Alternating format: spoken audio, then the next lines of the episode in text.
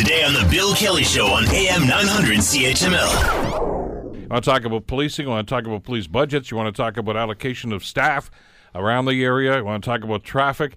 Uh, there's a whole ton of stuff that we can talk about with the chief of police. We'll go to your calls and your emails and your tweets in a few minutes, uh, and uh, we'll uh, get a few things off the, uh, the plate too that you may want to comment on in just a bit. Good to see you again. Anyway, thanks for coming in today, Chief. Thanks for having us, Bill.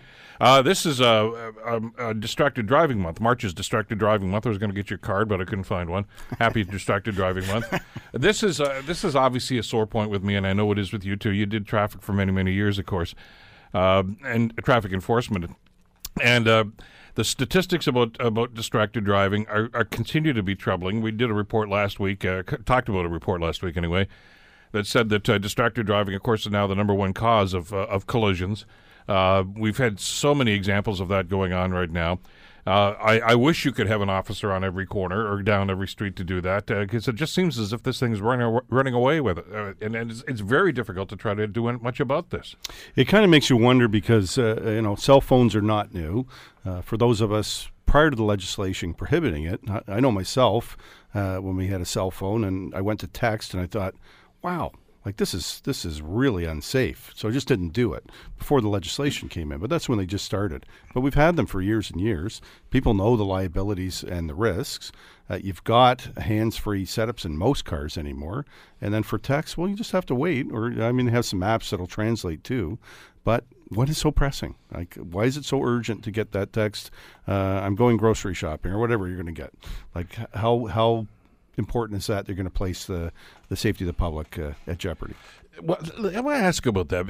My car's a 2010, so you know it had Bluetooth capability, and of course we installed that, and that, so I have hands free there. And I understand not everybody's got that, but even if you don't have it built into the car, uh, I'm I'm told that for like 50 or 60 bucks you can get the system put in there, and it's not that difficult. I'm not techie at all, and I could do it. So it's it's it's 50 bucks. It's an investment in in safety as opposed to the ticket that you could get or the loss of life that you might uh, incur as a result of this. It seems to me as if it's maybe maybe what we have to start looking at right now is that that has to be mandatory that you have to have those things in there. I know that new cars always have them, and the newer cars have them in there, but why are people at, at this point in after all these years with this legislation that's been on the books still deciding I'm not going to spend the 50 bucks on that. I'm just going to break the law. And I, I can't answer that one. It Doesn't make any sense to me. Uh, there's an interesting ad playing right now where uh, the woman uh, pictures herself in a concert hall, and you hear the singing inside the car, which is adequate at best.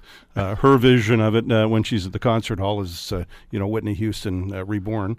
but it's all for the safety devices on the vehicles because you know your just your attention span is about eight seconds for most people. Well, there's a certain resonance there about you know people being distracted for a whole range of reasons. And no even if you've got the the hands free it's like talking to a passenger in the car. You still have to focus on what you're doing.